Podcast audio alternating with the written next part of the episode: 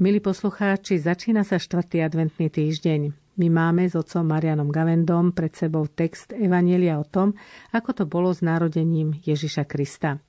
Opisuje to evangelista Matúš a tento text vám o chvíľu prečíta Jozef Šimonovič. Príjemné počúvanie relácie v sile slova vám od mikrofónu želá Anna Brilová.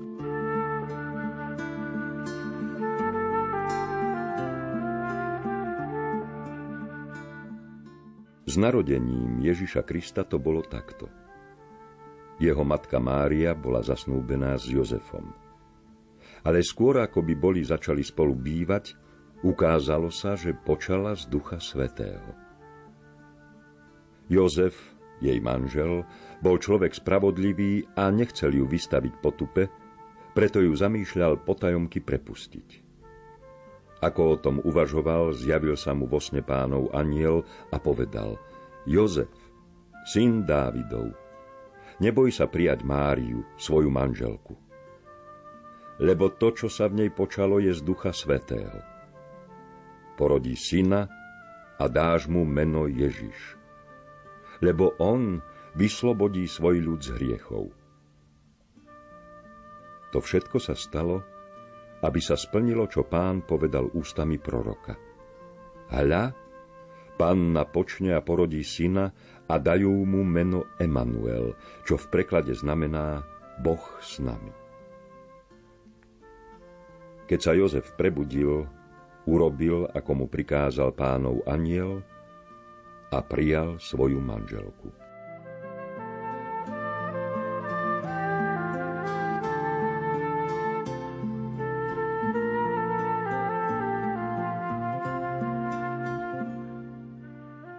Otec Marian je štvrtá adventná nedeľa, Vianoce máme pred odvermi. Ja by som skôr povedal, že Vianoce už máme tu. Totiž e, Vianoce boli tie historické, keď sa Ježiš naozaj narodil. Potom budú o pár dní Vianoce liturgické, keď si budeme jeho narodenie pripomínať. A niektorí nazývajú už štvrtú adventnú nedelu a jej biblické čítania tzv. teologické Vianoce. Čiže keď si uvedomujeme eh, tú hlbokú podstatu tej skutočnosti narodenia pána, lebo už aj toto objavenie, čo znamená, že Boh sa stáva človekom, to je vlastne objavovanie Vianoc a už to možno nazvať teda teologickými Vianocami. Texty 4. adventnej nedele sú, povedala by som, už chronicky známe, je to až nebezpečné, pretože to berieme ako samozrejmú vec a možno nám aj unikajú hĺbšie kontexty. Preto si prejdeme text a pozrieme sa na tie najdôležitejšie veci, ktoré by nám naozaj nemali uniknúť. V tomto prípade, čo je veľmi dôležité, je paralela medzi prvým čítaním z knihy proroka Izaiáša. Pán prehovoril Gachazovi, žiadaj znamenie od pána a tam potom hra panna počne a porodí syna. Čo samotný Matúš v Evangeliu tejto nedele interpretuje, že ozaj sa to vzťahovalo na Ježiša. Keď si chceme tento súvis ujasniť, možno treba povedať aj pár vecí trošku zoširša. Totiž, keby sme si predstavili tú dejinnú os, známu z učebnice, niekde do stredu by sme dali kríž, teda udalosť Ježišovej smrti a skriesenia, tak všetky udalosti predtým boli zamerané už na Krista. To znamená aj drobné maličké udalosti v starom zákone, udalosti židovského národa, udalosti jednotlivých ľudí, či už známych osobností a neznámych, tie ich konkrétne kroky, ktoré robili, už mali dopad o tisíc rokov alebo o 500 rokov na Krista, lebo boli prípravou na Krista a až podľa toho, čoho prípravou boli, spoznáme, aké boli dôležité. Čiže všetky udalosti starého zákona, aby sme pochopili v plnosti a aj v ich veľkosti, treba pozerať so zameraním na Krista. A zase tej ďalšej časti tej dejinej osy, teda po Kristovi, čiže naša éra, náš letopočet, znova je vyplnená mnohými udalosťami, väčšinou drobnými, bežných ľudí alebo aj historickými, ktoré zase je treba čítať e, spätným pohľadom na Krista, ako dôsledok e, skutočnosti, že bol tu Kristus, žil, bol ukrižovaný a vstal z mŕtvych. Čiže toto je veľmi dôležité z ktorého aspektu, či sme v starom zákone a pozeráme na kríž, alebo novodobé udalosti zase len znamení kríža do hĺbky a v plnosti pochopíme. Takto to chápeme vo všeobecnosti. Poďme teraz do tých konkrétností liturgických čítaní. Tie veľké predpovede Boh robí tým, že vstupuje do bežných ľudských dejín. Aj v prípade Achaza, naozaj Achaz bol král, ktorý bol ohrozovaný, nepriateľské vojska sa už blížili do Judei a pod týmto tlakom to, čo chcel robiť, bolo robiť politiku. A to znamená urobiť určité kontrakty s okolitými kráľmi, ktorí by mu pomohli brániť sa pred nepriateľmi. Totiž vtedy bolo určité pravidlo a aj vyznanie viery král, keď išiel do boja, pýtal sa na Božiu vôľu, žiadal si znamenie. To neznamená, že v našom ponímaní, že bol poverčivý, teda chcel nejaký znak, hodím si e, mincu a idem e, podľa toho, ako to padne alebo nejdem, ale tu išlo o niečo úplne iné. Prestať kalkulovať čiste logicky a pýtať sa, čo je Božia vôľa. No Achas, on bol naozaj človek iba praktický a ešte si to aj pekne zakrýval, že nebudem pokúšať pána tvári sa ako zbožný, že nebude pokúšať pána, ale vtedy ozaj to bolo pravidlo, že král sa radil či už s prorokom, alebo sa pýtal na Božiu vôľu, obyčajne si zavolal proroka alebo svetého človeka, ktorý tiež poznal situáciu aj politickú, vojenskú, strategickú, ale hľadal aj Božie stopy, ktoré neraz ponúkajú úplne iné riešenie, než by ich ponúkal len zdravý rozum a prirodzená logika. Pretože človek vždy žije v určitých rámcoch toho, čo je možné a čo nie je možné a keďže sa ponadne nepozerá, to riešenie ani nenájde to, čo povedal Izaiáš Achazovi, prvoplánovo nebolo myslené na Ježiša Krista.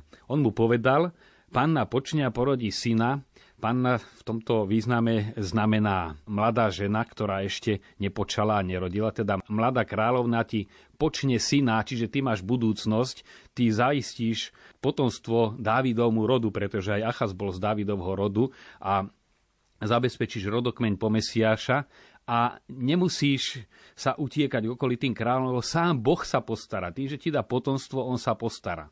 Práve tam nastal posúv už pri preklade nielen e, novozákonnom, teda v gréčtine, pán počne, ale už Septuagintu, teda starý zákon, ktorý bol prekladaný do gréčtiny ten pôvodný výraz možno najlepšie vyjadruje nemecký názov pre panna Jungfrau, mladá žena, teda žena, ktorá ešte nepočala a neporodila dieťa v tomto zmysle. No v prípade Achaza to bola jeho manželka, ktorá mala mu porodiť syna. Ale predsa vidíme, že tu je ten veľký historický posúž, že táto bezprostredná udalosť, to uistenie Achaza, neboj sa, Boh sa ti postará o potomstvo, tvoja žena počne samozrejme s tebou, e, dieťa, budeš mať dieťa, už zameraní na Krista to bolo predpovedanie Krista. Mnohí biblisti racionálni hovoria, že to až dodatočne si církev spojila.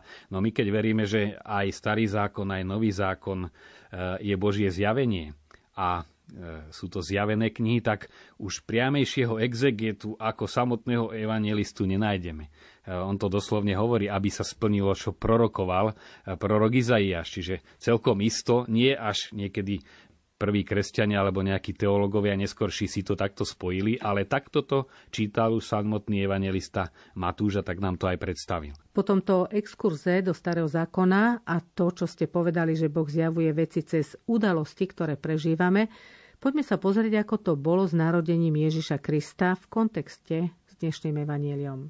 Už z tej úvodnej vety by sa nám mohlo zdať, že to ide o opis vonkajší, ako sa to stalo. Keď sa zamyslíme nad textom, tak Matúš nám chce predovšetkým povedať, čo sa to stalo nie akým spôsobom, ale čo sa to udialo. A e, hlavný akcent a ústredná myšlienka je, že e, Ježiš Kristus je Boží syn. Nie Jozefov syn, ale Boží syn. Čiže nechce vysvetliť, ako Mária počala, to nám e, vysvetľuje evangelista Lukáš, ktorý podrobne popisuje udalosť zvestovania. Tu už e, Matúš konštatuje ako hotový fakt, ale opisuje práve na základe tej reakcie Jozefa, tej neistoty, o ktorej si povieme, že skutočne to, čo sa v nej počalo, je z Ducha Svetého. To je najdôležitejšie, čo nám chce Matúš v tomto úseku povedať. Znova, keby sme tam hľadali nejaké opisy, ako ich hľadali tam maliari, samozrejme, no tak unikáme do predstavivosti a možno by sme si vysvetlovali tedajšie udalosti našou optikou a to obyčajne skresluje. Už samotné uvedenie Ježiša Krista, staré texty nehovoria priamo o Ježišovi Kristovi, ale o Mesiášovi. Tým sa chce podať znova aj v tej úvodnej vete, že Ježiš Kristus je potomok Dávidov. Toto je veľmi dôležité. Hovoríte potomok Dávidov, ale vtedy sa potomstvo určovalo podľa muža. A keďže vieme, že otec Ježiša nebol Jozef, ako vnímať tú udalo, že Ježiš bol potomok Dávidov, keď Jozef nebol jeho otcom? Tu je možno si treba povedať niečo o zvykoch, ktoré boli v tých časoch v Izraeli. Jednak vek, keď chlapec mohol vstupovať do manželstva, mladý muž, povedzme, hoci si to nevieme predstaviť, bol stanovený 13 rokov a pre dievča 12 rokov takže nemuseli byť na tom dolnom minime, ale teda e, vtedy sa aj rýchlejšie dospievalo, pretože deti mali od mala zodpovednosť. Teraz sa to dospievanie posúva len za posledných 30-40 e, rokov sa dospievanie posunulo o 10-15 rokov ďalej a už sú prípady, že vôbec ľudia nedospejú, pretože sú odtrhnutí od života. No ale v tých časoch naozaj aj priemerný vek bol kratší. Naozaj Jozef aj Mária boli mladí ľudia treba sa do toho vžiť, aj keď e, nie deti z nášho pohľadu, o 15-16 roční my povieme, to sú ešte naozaj deti, ale mladí ľudia, aký bol ten vzťah, keď z jednej strany už boli po zásnubách, zásnuby to bol veľmi dôležitý právny úkon, právne znamenal už, ja by som to skoro povedal, ako niečo medzi uzavretím sviatosti manželstva pred církvou aj pred štátom, a potom e, bola svadba, teda privedenie nevesty z jej otcovského domu do domu ženícha. Zásnuby sa diali tak, že prišiel ženích do domu otca nevesty, tam bol dôležitý otec, pretože mať cery to bolo tiež požehnanie. Doteraz aj medzi beduínskymi kmeňmi to pretrváva, aj v oblasti práve Svetej Zeme. Tam musí otec pre syna kúpiť ženu. Nám sa to zdá také veľmi ponižujúce, ale naozaj, kde sa žije jednoduchým spôsobom, ten otec na výchovu svojej cery potreboval určité prostriedky a e, keď ženichov otec zaplatí, či už dovede nejaké stádo, alebo v peniazoch, alebo nejakom dare, tak umožní tomu otcovi vychovávať mladšie cery, mladšie deti, alebo zaskúpiť svojmu synovi e, vyrovnať dlh, aby to nebolo len kupovanie, ale teda vyrovnanie dlhu prinášal sa dar. Čiže takýmto nejakým spôsobom aj Jozef už vstúpil do domu Márínho otca, svätého Joachima, a čo priniesol, akým spôsobom, pretože boli veľmi chudobní, všetci napokon obyvateľia v Nazarete, ale už Mária patrila jemu a ešte to bolo v období, keď e, si ju neodviedol do svojho domu. V tomto období, keď sa ukázalo, Napokon to platilo aj už po doplnení, po tom, tom svadobnom obrade, privedení nevesty do vlastného domu, keď bola žena pristihnutá pri cudzoložstve, tam platil trest smrti, ale Deuteronomium upravuje aj práve takúto situáciu, keď ten ženich ju má priviesť do otcovho domu verejne, naspäť mu ju akoby vrátiť, No a tam je taká potupa, že tá rodina otcová za to, že spravila rodine ostudu, tak ju má ukameňovať. Celý príbuzný vyviesť za e, tábor alebo za mesto a ukameňovať. Samozrejme aj toto nariadenie Deuteronómia sa nevždy uplatňovalo až tak e, doslovne a krúto, ale bolo tam riešenie zase, že ženich požiadal o rozvod a tým pádom naozaj tú svoju manželku alebo svoju snubenicu zachránil pred týmto trestom. Jednak pred potupou, pretože e, ten trest bol vlastne trestom za potupu, ktorú spôsobila svojim rodičom a svojim súrodencom, svojmu príbuzenstvu. Čiže nechceli vystaviť potupe aj riziku tohoto trestu. Čo je v tomto kontexte pre nás podstatné? Tak ako cez tú konkrétnu udalosť Achaza e, rozpoloženie, v ktorom bol, to bolo vojensko-politické rozpoloženie, už Boh predpoveda, neboj sa, ja sa postaram a v konečnom dôsledku, že budeš mať potomka, ktorý zaistí Dávidov rod až po Ježiša už bol predpovedaný. Takisto aj to prichádzanie Božieho syna na svet, e, v tomto vidíme, že je vstúpenie do ľudských dejín a nielen do histórie ako veľká historická udalosť, v tomto zmysle, že Boh vstupuje do dejín, ale že vstupuje do našich ľudských osudov pod pojmom dejiny, dejiny spásy, my nerozumieme len históriu, historiografiu, teda opísanie udalostí, kde väčšinou opisujeme v histórii veľké udalosti, ale to dianie, čiže bežný ľudský život, ktorý sa deje v čase, v určitých dejinách, určitej dejinej epoche, ale tam patrí všetko, naozaj aj každý krok najjednoduchšieho človeka vytvára dejiny. V tomto zmysle Boh vstupuje do dejín ľudí, do dejín poznačených naozaj tých ľudských dejín aj neverov a všelijakými rôznymi slabosťami, ako aj Ježišov rodokmeň a vstupuje do nich. Je zaujímavé, že aj v prípade Márie si vybral túto cestu. Veď mohol úplne iným spôsobom, že naozaj e, by už spolu bývali. Proste predísť týmto napätiam, keď sa žijeme do toho, v akom rozpoložení bola Mária sama z jednej strany nosila pod srdcom Božieho syna a ona vedela, ako ho počala a kto to je a zároveň ten tlak, ktorý bol na ňu z prostredia, v ktorom sa nachádzala v malej dedinke, kde samozrejme spočiatku to bol iba Jozef, ktorý sa o tom dozvedel, ale takáto udalosť sa nedá utajiť. Odišla k Alžbete na niekoľko mesiacov a bolo sa treba k tomu postaviť. No a vtedy aniel práve uistuje, znova urob opačne, než by ti kázala ľudská logika. Nielen, že ju neprepustí, ale neboj sa vziať ju k sebe, urobiť naozaj na tú dobu revolučný skok, práve tú, ktorú by mal zavrhnúť, neboj sa vziať si ju k sebe. Na tu sa vlastne naplnili predpovede, pretože celý ten ľudský rodokmeň Krista končí Jozefom, prichádza k Jozefovi, i keď potom ako námietku tých, ktorí hovoria tým pádom, Ježiš Kristus nie je Dávidovým potomkom.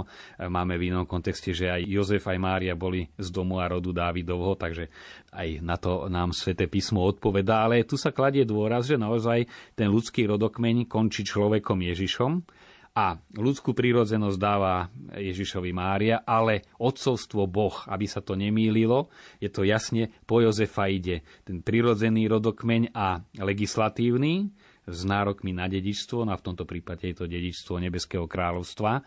Ježišovým otcom, otcovstvo je pripísané iba Bohu. Tu je, možno to, toto môžeme vybadať aj z toho, keď hovorí aniel Márii, dáš mu meno a zase vo sne aniel Jozefovi dáš mu meno. Dávať meno znamená prihlásiť sa k odcovstvu a niektorí vidia v tom znova kontrast. Tak e, aniel hovorí Márii, ty mu dáš meno, čím sa chce zdôrazniť, veď ty si pôvodkyňou jeho ľudského života, tebe to patrí. Na druhej strane hovorí e, aniel Jozefovi, ty mu dáš meno. Ono si to treba dať dohromady, že pôvodcom toho mena nie je ani Mária, ani Jozef, ale je to Boh, ktorý mu dáva meno. Či cez aniela, ktorý to povie Márii, alebo aniela, ktorý to povie vo sne Jozefovi, ale vždy je to Boh, ktorý sa rozhoduje, aké meno má ten syn mať. Teda Boh sa priznáva k otcovstvu, lebo on určuje tomuto dieťaťu meno. My sme si zvykli už hovoriť Panna Mária, je to už pomaly ako jej priezvisko a meno, ale to slovičko Panna, aký význam má v pochopení týchto udalostí? Už Matúš používa výraz panna, pretože, ako sme už povedali, aj starozákonný text Septuaginta už robí tento posú, ale tu sa chce jasne povedať dôrazom na to panenstvo Márie, že tam je vylúčené odcovstvo Jozefovo. Hlavne, aby z toho jasne vyniklo, že to odcovstvo patrí Bohu, že to je Boží syn. No ale zároveň je tam aj dôraz na to, že my tu máme to slovíčko, čo sa v nej počalo, doslovný preklad e, veľmi naturalistický, engastri, gastronomia vieme, že je, sa týka žalúdka, čiže v bruchu budeš mať dieťa, to, čo aj napríklad e, v ruštine Zdravá z Mária nám sa zdá tak divne, požehnaný je plod čreva tvajevo Isus. Ale práve v tej zdanlivej naturálnosti sa chce povedať, že Boh naozaj vstupuje do ľudských nielen dejín, ale do vnútorností. My vieme, že do maternice a e, nie do brucha, ako sa povie, má brúško. Preto to hovorím, že to je tá veľkosť Boha, že naozaj má úplne účasť aj na živote nášho organizmu a tým ho posvecuje. Aj materstvo ako také a to, na čo sa niekedy pozeráme s určitým takým dešpektom, ale Boh touto cestou, ako všetci ľudia prichádzame na svet, e, prichádza od prvej chvíle, aj ten text v origináli, preto som to spomenul, je veľmi naturálny.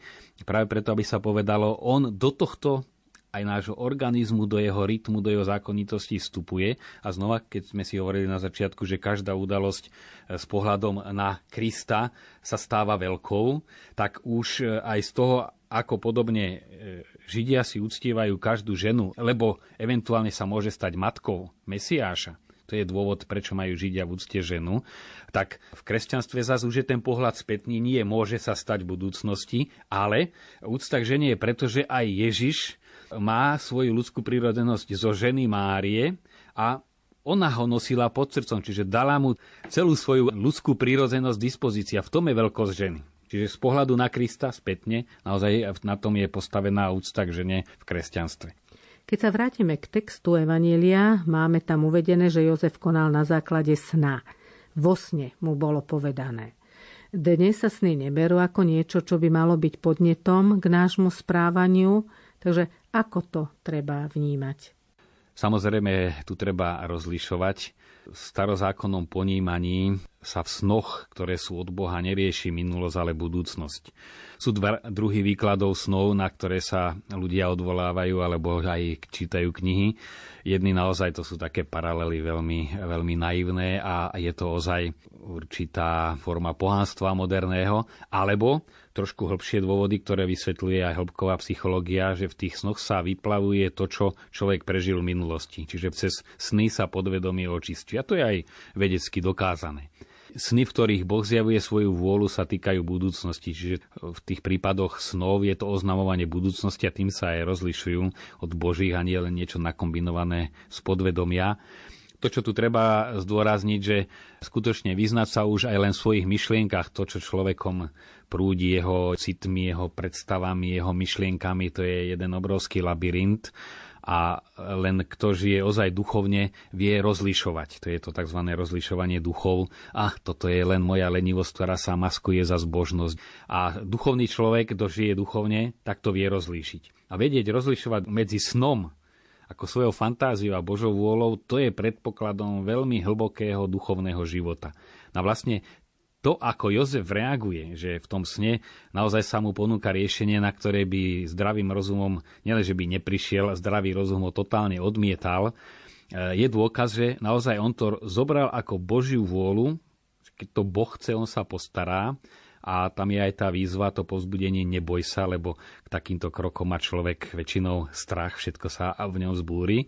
No ale vidíme, že Jozef bol skutočný veriaci, nie v tom zmysle, že veril v Boha, to každý zbožný žid veril v Boha, ale veriaci v zmysle urobil, ako mu aniel povedal. Čiže to je viera, že rozhodne sa ten skok viery do absurdity. Ja tú absurditu príjmem, tak ako ju musela príjmať Mária že u ľudí bola považovaná za najväčšiu hriešnicu tá, ktorá bola jediná bez hriechu aj ako človek a zároveň nosila už v sebe svetého Boha, ale zároveň bola to Božia prozreteľnosť, že bola považovaná za veľmi ťažkú hriešnicu, nám sa až ťažko do toho žíva. Takisto aj Jozef robí tento skok viery, čo je proti celej logike všetkému, ako hovorí Biblia, proti nádeji, v nádeji uveril tá Abrahamovská viera. Všetko protirečilo, bol už starý, Sára bola stará a budeš mať potomstvo ako hviezdy na nebi, alebo choď do krajiny a nepovie, kam on vykročí, až potom ti ukážem, až keď pôjdeš. Nie, teraz ti poviem, kam máš ísť. Choď a potom ti poviem alebo pán Ježiš hovorí, ešte sú malomocní, chodte sa ukázať kňazom, ešte sú obradne nečistí a už majú ísť na prehliadku očistí. A oni idú, to je logika viery, e, nie je proti rozumu, ale je vysoko ponad rozum. A rozum sa búri proti všetkému, čo ho presahuje, nechce to prijať. O Jozefovi sa tu píše, že bol mužom spravodlivým. Čo to znamenalo v tom židovskom ponímaní byť spravodlivý? Asi sa to zrejme nedá úplne zrovnať s tou našou dnešnou spravodlivosťou. My si pod pojmom spravodlivý predstavujeme len človeka, ktorý naozaj splní, čo slúbil, alebo keď je dlžníkom, tak e, spláca v danom e, čase e, svoj dlh. Proste je spravodlivý, nedopúšťa sa nejaké neprávosti. Ale v biblickom chápaní byť spravodlivý, to znamená aj zbožný, ten, čo zachováva Božie predpisy ten, ktorý sa stará, keď ide o rodinu, o náboženskú výchovu svojich detí.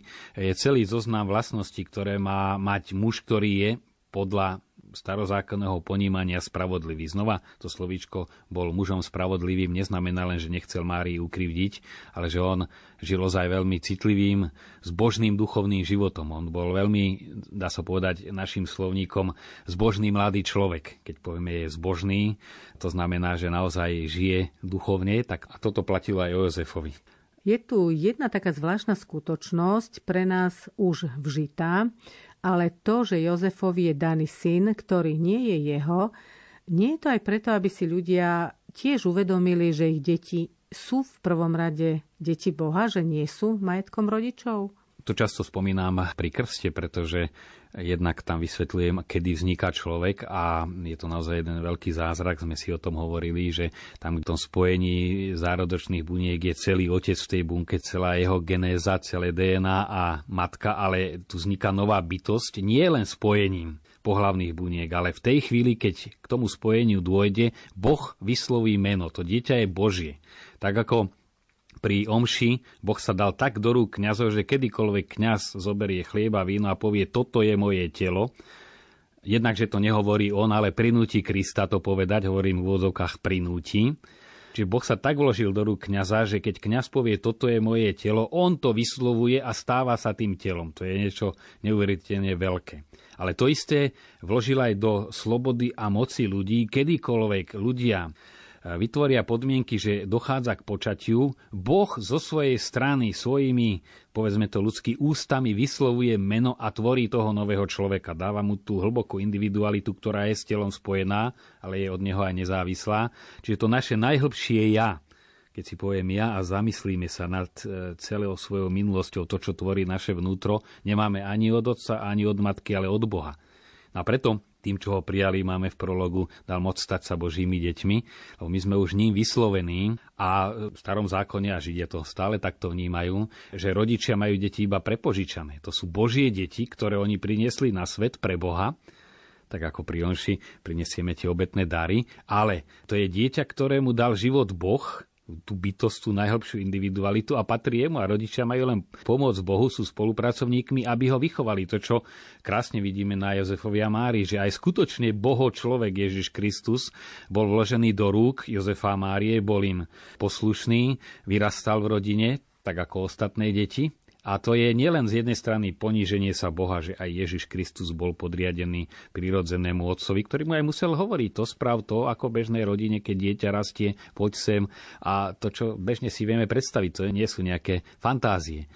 Na druhej strane to ale aj hovorí, že to bežné ľudské rodičovstvo je čosi božské že naozaj Boh im vložil svoje dieťa. My sme Božie deti, krstom už plne napojení na Božiu prirodzenosť, ale už svojou prirodzenosťou človeka nosíme v sebe tú Božiu pečať, preto naše vnútro volá po Bohu. Nielen deti sa podobajú na svojich rodičov a nesú čosi z nich v sebe, ale my, tým, že sme Bohom vyslovení, tak kde si potom otcovi našej najhlbšej bytosti nášho ja túžime. To je vlastne túžba človeka. Pre seba si nás stvoril a ty si nás stvoril a naše srdce je nespokojné, kým nespočinie v tebe.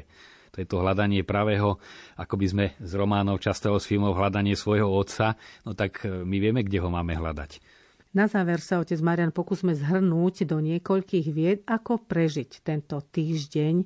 Takou niťou celých našich dnešných úvah bolo, že Boh vstupuje do dejín, do našich drobných ľudských krôčikov a tým sa stávajú veľkými, či už dejiny očakávania pána alebo dejiny po jeho narodení.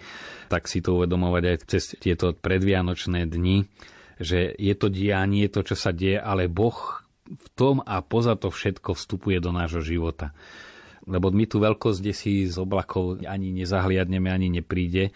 Je to práve na nás, lebo Boh už prichádza, ako sa hovorí, on je často u nás, len ho nenájdeme doma, lebo my nie sme doma.